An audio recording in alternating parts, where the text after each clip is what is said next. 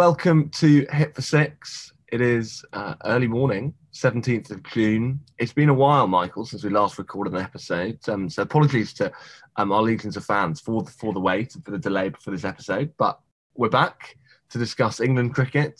Not doing quite so well as well as we'd hoped, uh, and a few other things. Michael, how are you? Yeah, I'm all right, Rob. Um, it's actually quite gratifying, isn't it? When you know, it's not been many people, but a few people have said to me, "What's going on with the podcast? I've missed listening to it. It's disappeared."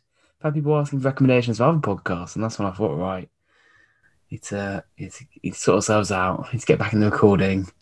But yeah, I'm good. I'm good. I've enjoyed all the sun. Now it's now the sun's over. It's time to do podcasts again, right? How about you?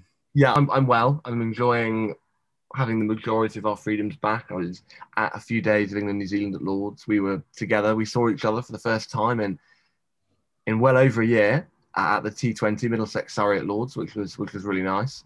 So um yeah, I'm I'm well under the circumstances, and I'm actually before we go any further, Chelsea have won the Champions League. Quins are going to win the Premiership, I reckon, at this rate. Marcus Smith pulling up trees. The only thing that's letting me down is the England cricket team.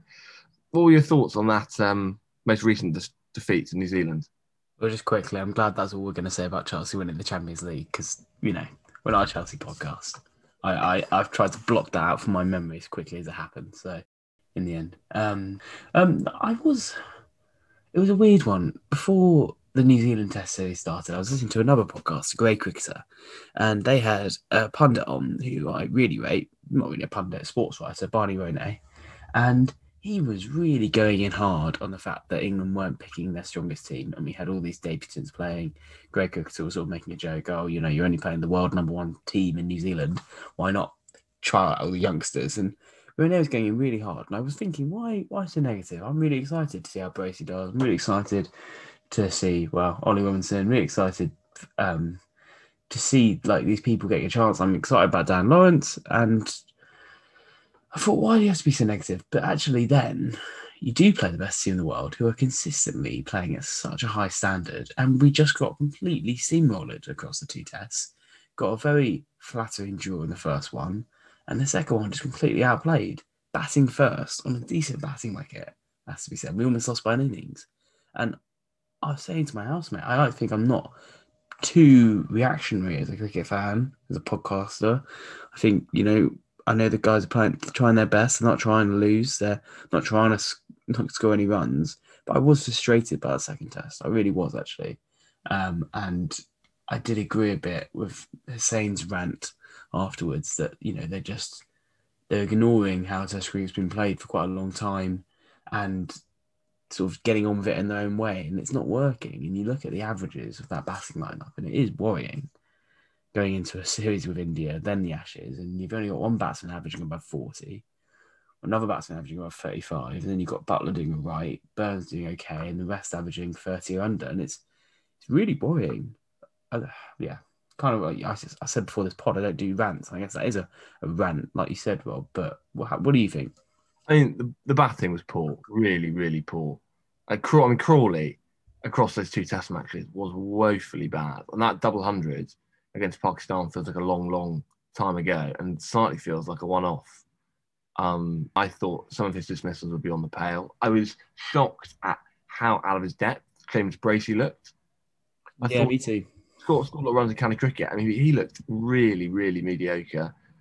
Uh, even once he got off the mark in that second test, he then wasn't long before we sort of sweeping one onto his stumps. So I was shocked at how poor he looked. Sibley, it's funny. I was talking to someone yesterday about this. How they say he's only got a couple of shots, know, clip off his legs, and that's it, and he's got no scoring shots. So, having seen him play even at Surrey and Warwickshire in the Blast, and um, Surrey when he was younger, having played against him when I was a kid, he's got all the shots around the book. And I just think he needs to. He's almost trying to be so disciplined in a method that the problem is it puts massive pressure on him because he's got to score at least 100 and he's got to face at least 150 balls to get a score every time. And that's just a score, let alone 100. He's got to face of a minimum 200 balls to score 100. And at top level Test cricket with those kind of bowlers, there's good, good chance there's one on your name on it long before you face 200 balls. So he's got to pick up and back himself and play a few more scoring shots. And then you've got Pope, who's honestly, I saw a comparison uh, on social media the other day comparing him to Graham Hick. He's going to be this bloke who just bullies county cricket runs, but never quite delivers at the test level, even though he should. He's a bit young at the moment, I think, to be pulling out that comparison. But you know, he, he looks tidy enough. He scored a nice 20 off 20, and then bang, he gets out. It's none of them really step up or have stepped up. And it's, yeah, it's just sad because there's, there's ability there. I like them and I want them to do well.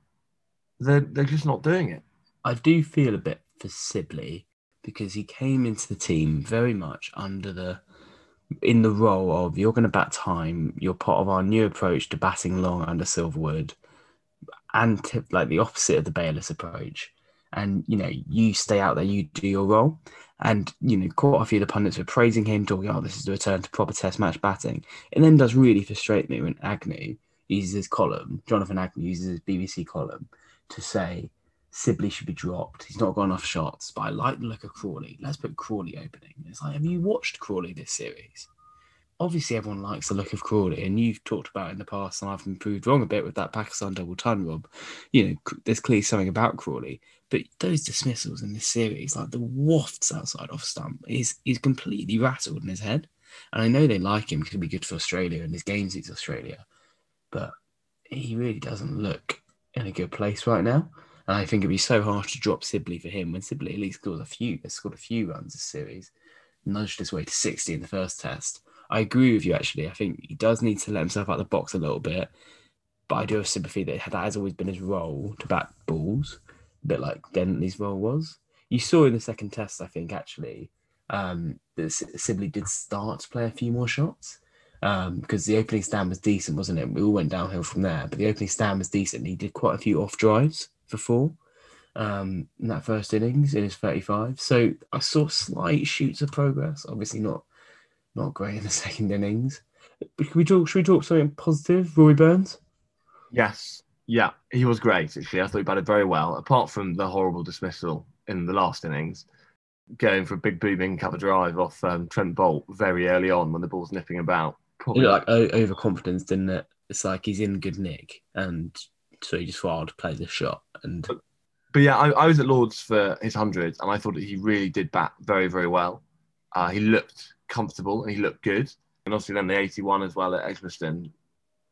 For me, there's no question that he, he's cemented his place again at the top of the order. Who opens with him? I, I still would say Sibley personally, but uh, yeah, would. Yeah, I think I still would because he, he, the very least, if he just like he did in that Edgbaston test, scores a 13, you know, gets a shine off the new ball, that should pave the way then for that middle order to perform and score runs, for Root to score 100. Yeah, let's, get, let's get let's get on to Root in a minute. I just want to quickly talk about Pope and Lawrence. Because you spoke about Pope and how there's been this comparison to Hick and how he does look comfortable and then he gets out. And it is really frustrating to watch, isn't it? Because he's got so much talent. He's got all the talent in the world. He makes it look really easy. And I do wonder if that's the issue. He finds county cricket so easy. He averages 50 county cricket, over 100 at the Oval in first class, which is just bonkers. Um, but he just seems to not really be willing or thought about changing his pace for tests. He races to 20 of 20 and then he'll get out playing a loose shot. And I just wonder if he needs to have a bit of a word with someone, a senior player.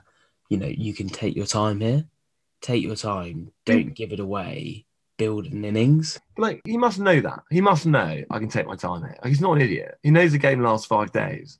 He's seen other people do it. But he's just not batting like it, is he? The thing is, and it's such fine margins that that you know, 85 miles an hour only needs to move a little bit. High standard, very little loose bowling to you know score your shots off, and it's just that kind of split second decision. You just get it slightly wrong, snicked off. Oh, you're out. I think it's just it's just frustrating though. Like BBC Sport always, oh, Ollie Pope's flying here. Ollie Pope, another boundary. it's like, well, we all know what's going to happen next. Yeah, basically, it is. It is rather predictable, which is frustrating. I, I, I think I, you've got to just say he's going to come good because surely he is. He's got to believe it's, it's got to work out in the end. But yeah, it was, well, I used to say that about Lampard and Gerrard playing together in the midfield. I was like, they're good enough. They're, they're going to work it out. They're going to be able to do it and they never really did. So, um, so, so assuming there's one spot left, when you've dropped Crawley, you so you've got Stokes and Buttler coming back in, and presumably Crawley's getting dropped. If he doesn't and he goes in for Sibley, I'd be quite annoyed. But presumably Crawley's getting dropped. And then that leaves you one spot left to fill. And realistically, it's not going to be and Bird is safe. It's going to be Pope or Lawrence, isn't it? Yeah. So, which would you be advocating for? I actually think I'd be advocating for Lawrence at the moment, but that's probably silly. I know Pope has unbelievable levels of natural talent. You're probably right. He is going to come good. There's something about Dan Lawrence, even though he does love getting a duck, that I just really, really, really enjoy watching. I think he's a scrapper. I think he's got a lot of grit and he's got different gears that he can quite quickly move into. Also, I find his technique fun to watch, even though it's quite painful at the same time. But yeah, well, how, how would you land on that on that debate? Well, hopefully they abandon the four seamers, no spinner with Reece as our spinner approach. Oh, please, my head in. please. Chris Silverwood saying, "Oh, it's hard to balance the team when we've got no uh, no all rounder." And you know, well, could always play Moeen. could do. He's an all rounder. He's a spinner. But um, if they and if they go down that route, we do play seamers. Then Lawrence, obviously, with that spin option, it's not brilliant, but it's all right. Along with Root, Might that was a good ball. That was a good ball. To yeah, get. I know, but he's he's not gonna like take five from the last ever test match, building pressure. yeah. But he's but he but he's an option. He, he can bowl all right spin. So I wonder if I wonder if you'd go with him if that was they were going to go with those four seamers and not and not play a, a spinner. But if they mm. are presumably going to bring Leach back in with Stokes returning, then then I'd go Pope. Okay. If it was just a choice of batsman, you'd go Pope. Yeah, I think so. I think you just you just got to back him. Fair enough. I, I I of get what you're saying. You know, stick with Pope. He's got the talent. He will come good. Um, that, that's fine. And uh, it's tricky one, isn't it? Because normally you'd say send him back to county cricket, go score some runs, get some confidence. But you've now got months of the blast and the hundred, and the only way they're going to have any place to get runs is second eleven cricket. Advertising themselves on Twitter like Hassan Azad, the Leicestershire opener, did to get some high level club cricket, or in the India Test series. not a great place to go if you're low on confidence to try and get some runs in the bank. So it's a really tricky one, isn't it? And just finally on the batting, Bracey, I was really disappointed. And I've been talking him up to all my friends. And I said, you know, he looked great in the warm ups, um, the warm up into squad game last summer. And he's done well, done well for Gloucestershire, but he just looked completely overawed by the occasion, didn't he? And I also felt for him because keeping was getting dissected, and he's not been keeping that long for Gloucestershire. I think I saw like only 15 first class games. He's a top order batsman, and I think he just looked completely alien in that seven keeper position and batting. He did terribly. I was really sad to see it. I've never seen a cricketer look so close to crying as he did, I think, for his second duck. It's very sad. Yeah, it was. It was. Um, some positives though. I thought most of the seamers bowled pretty well.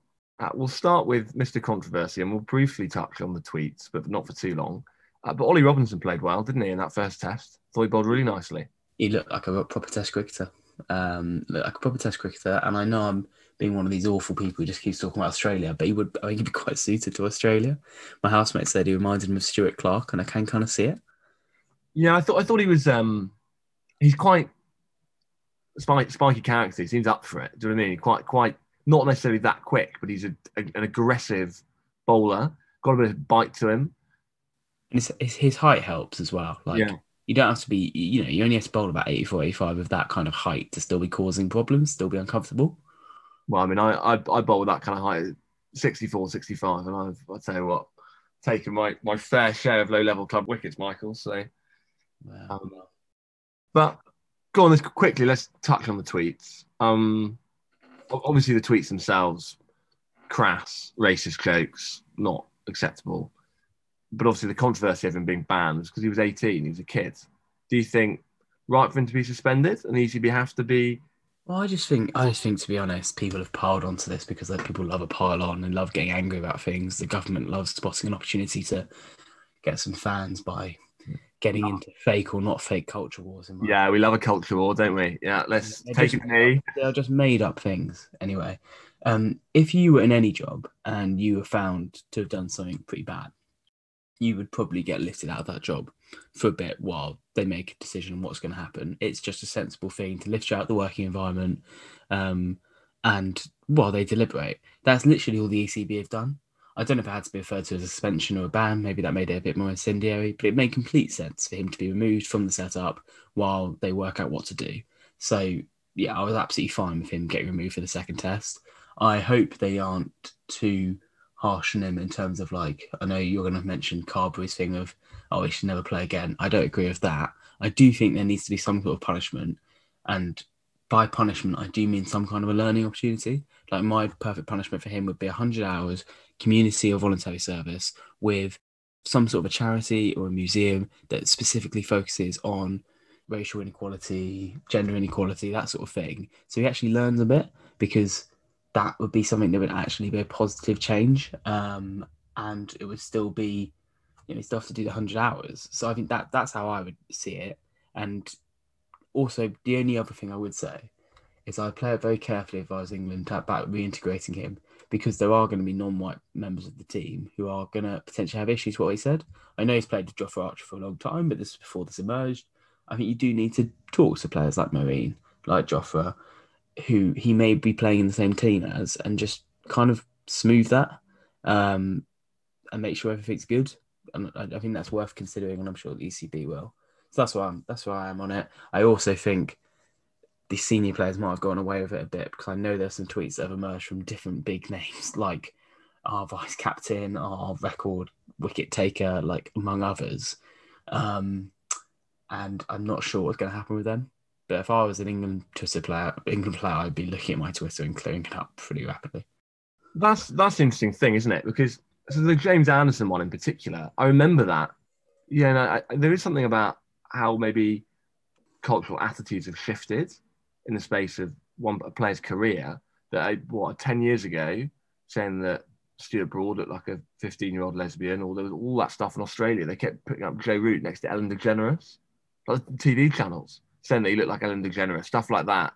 That now probably well it wouldn't wouldn't be deemed acceptable but how do you how do you judge those quote unquote crimes? They're not obviously literally criminal acts but those inappropriate tweets is it fair to judge them against a standard now when even t- when 10 years ago everyone read them and no one batted an eyelid? I, I think it poses interesting interesting questions. What do you think about that? I think fundamentally cricket is a sport which has its fair share of demons in terms of racial inequality in terms of gender inequality and you see it rear its head fairly often. You see it with azeem rafiq at yorkshire. You see it with rory bird's tweet towards alex hartley um, you know, you see these things pop up.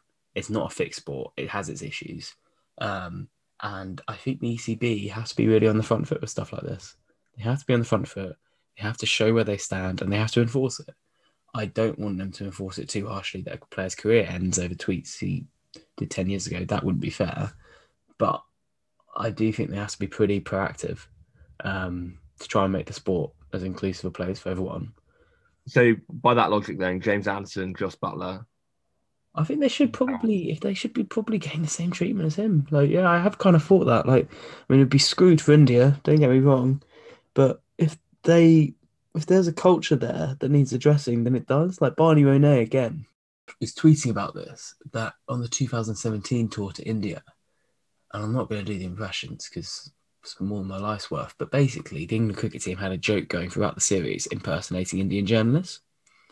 And that's Josh Buttler, that's Anderson, that's all the senior members. And they were impersonating them in a derogatory manner and they were doing it in press conferences. It was clearly a team in joke. And you're right, again, things have shifted in four years. Maybe that was acceptable then and now it's not. But I still think you have to address this stuff a bit, you know? Um, and if Anderson's going to come out and talk the talk about how we have to learn and we're going to learn all of this, well, then maybe, you know, if he's done stuff, then he should probably also have to go and do some community service. You know, just because he's older and much more experienced and established, why should he get treated differently to Ollie Robinson? That, that's why I agree with you. I think it's completely unfair to throw Ollie Robinson under the bus and then leave others who've done, he may be, I think the only thing for him was like multiple tweets.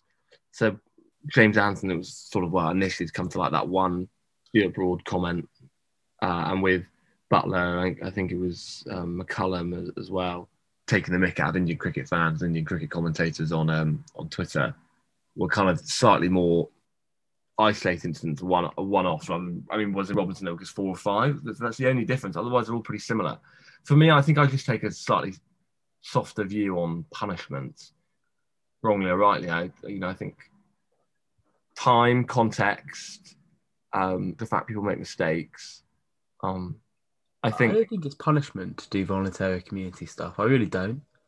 Oh no, I no, but I but I think suspending someone from playing international cricket, um, so they can't build on their excellent debut, slightly publicly shaming them in the process is a punishment. Maybe should have been able to play in that context.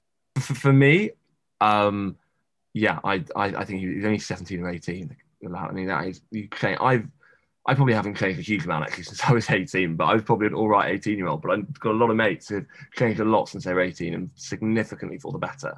Exactly the same with him. And I think there's already probably enough punishment in the, the public shaming, the ruining of the biggest day of his life, that I, I think I would have taken a slightly more softer view and, and yeah, let him play uh, and not, nothing more than kind of a watch I'm, it. I'm pretty confident he'll play in the India series. So I don't think. I, the, I don't think. It, okay, I'm not. By the way, to say that's what I would have done, I'm not actually too. Well, I'm not remotely uncomfortable with what the ECB have decided to do.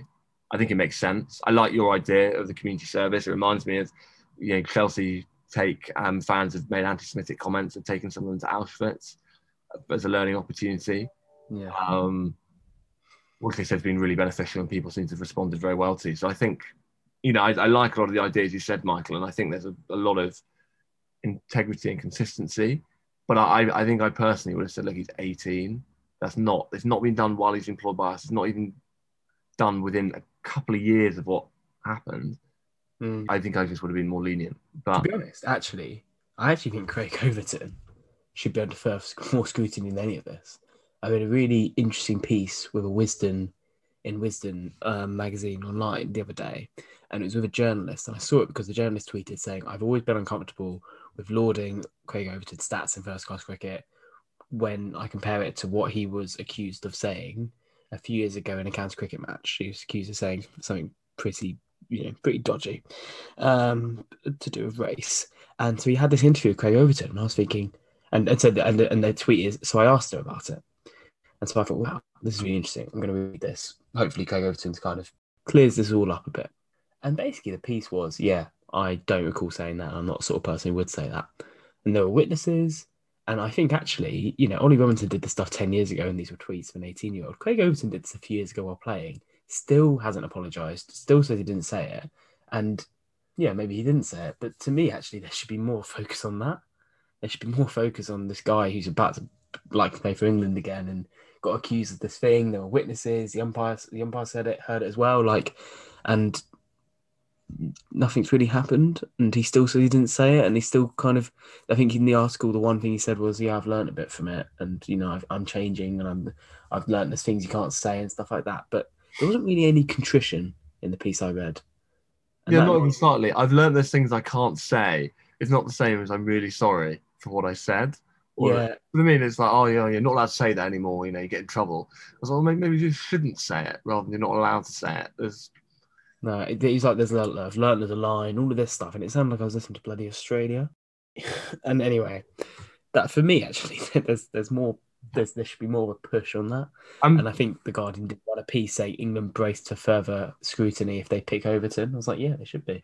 Yeah, well, I, and I think that's just a final comment on this. Is that that's the other frustration. I felt sorry for Ollie Robinson. I mean, there's a question over who has deliberately gone and dug up these tweets and shared them on the day of his debut.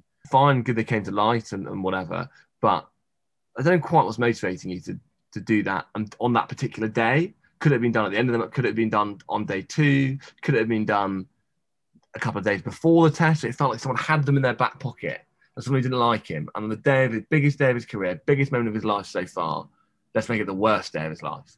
There was something about that I wasn't too comfortable with. But my, my real point is that therefore the ECB only reacted once there'd been a bit of a storm, a bit of a hoo-ha about it as you said, you got this kind of Craig Overton thing simmering, simmering along in the background, nothing really being done. You've got this the press conference stuff you mentioned in 2017 in India are fine. But if there was a big campaign, multiple newspapers, a press, you know, grow, you really get those kind of news reports, growing pressure, growing calls, pressures increasing on the ECB. Once that kind of media momentum starts building up, there's then that they kind of then act to look like they're doing the right thing. Like, I think I think the Yorkshire case with Azeem Rafiq is a really good example of that because the ECB aren't being that proactive while this has been going on low level in the background. And by the sounds of it, Yorkshire are doing a dodgy investigation. It sounds like they're really not doing a free and fair investigation, and it's been going on. And, and Azeem Rafiq's been still been talking, and that is where you want your governing body to be really proactive. And if Yorkshire aren't doing the proper thing with a proper investigation and a proper, you know, review, overhaul, whatever of whatever's been going wrong at Yorkshire, where clearly something has, that's where the ECB needs to be more proactive rather than, like you said, being reactionary. So I agree. Internal investigations are difficult though, because you're always going to be accused of taking the, the side of the institution. You've seen it, you know, recently with some of the internal investigations the BBC have done for, for one example, and there's immediate like, oh, well, the guy did the review, worked for the BBC. Um, so if it'd been completely independent, then Well, I think the point is that it should be an independent thing at Yorkshire, and it's not really. yeah. But um, Should we quickly talk about the rest of the seamers? Um, Broad ended his run of five tests without a wicket, bowled pretty well in the second test.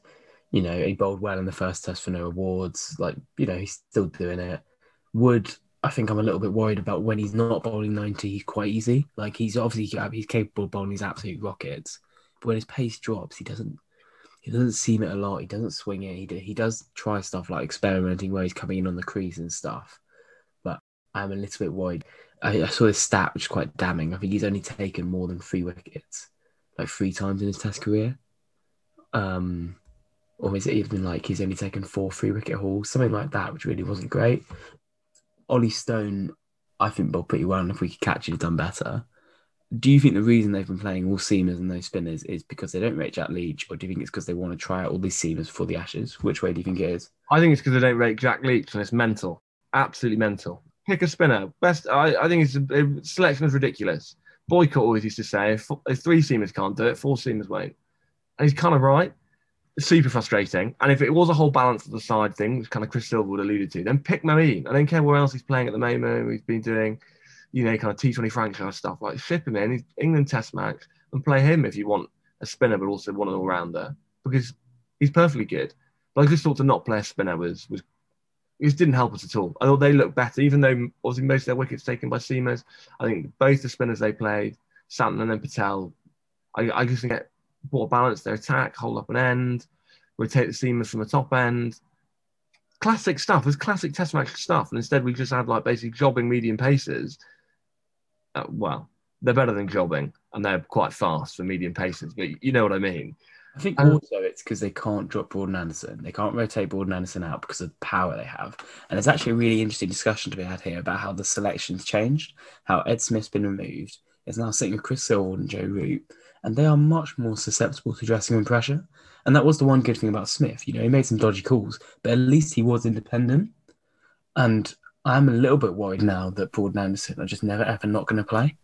And they're clearly wanting to try out these other seamers, but that means they've got to play four seamers because they've also got to include Broad and Anderson. I think it's a bit of a mess, to be honest. No, I, I, I think you're right. It was I wasn't happy with that with that selection. Um, quickly then, before um I dash to get a train to actually go and play some cricket myself.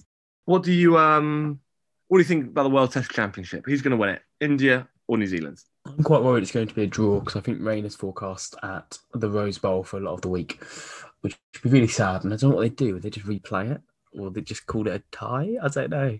I really hope New Zealand win it. I think New Zealand will win it if it goes to five days because I know India's test team's insane, as we've all seen. But I just this New Zealand test team is so complete. They've had some practice playing in England. Their play, a few of their players already been playing county cricket. I think they're really well set. Kane Williamson's average against quite a few of these Indian bowlers is a bit lower than he'd like, so maybe that's a bit of a worry. But no, my, I'm back in New Zealand. Come on, boys. How about yourself? Well, I've just stumbled on BBC Sports uh, a poll. Who will win the, the World Test Championship? India, New Zealand draw. I've cast my votes for New Zealand, and there, yeah, 56% of people think New Zealand will win. I think they will. I think the benefit of playing two, although we weren't great, competitive Test matches in England against us means they're just a little bit fresher, more prepared. I think they look dead solid at the top of the order with um, Latham and Conway. That great um, middle order of great middle order of Williamson Taylor. Although Taylor's obviously been struggling a bit, uh, and I just think the bowlers to take take wickets and take lots of wickets. I think if it was happening in another part of the world, you'd like to think that India probably would win it. But I think in England, given they've just been playing, given the quality of their side, the balance of their side, yeah, I think I think it's New Zealand's to lose really. Uh, and I on the weather, they win. tomorrow is going to be a washout. Saturday there'll be play. Sunday rain for a fair bit of the day. Monday rain for a fair bit of the day. So I think a draw could be quite a canny, Don't- canny bet. Don't they have um? I thought they had reserve days. I hope so. I don't know. I mean, they should do because it'd be so. I mean, that would be classic. Serves them right for playing in England, to be honest. I was thinking that. How have England managed to wangle this with our weather? I mean, yeah, it's just it's just kind of inconsistent because to be fair, like I was playing yesterday, it was baking, it was a lovely day. This whole thing, the weather's always crap in England, isn't true. Like yesterday was not bad weather. It was nice. It was a very nice day. It was a very warm day. No, but it is funny that two and a half weeks of beautiful sunshine has to be followed up by a week of rain, Yeah. week and a half of rain. When I was about to say they're not quite playing it overlapping with Wimbledon, but that would be putting a right curse on it because it always seems to rain at Wimbledon.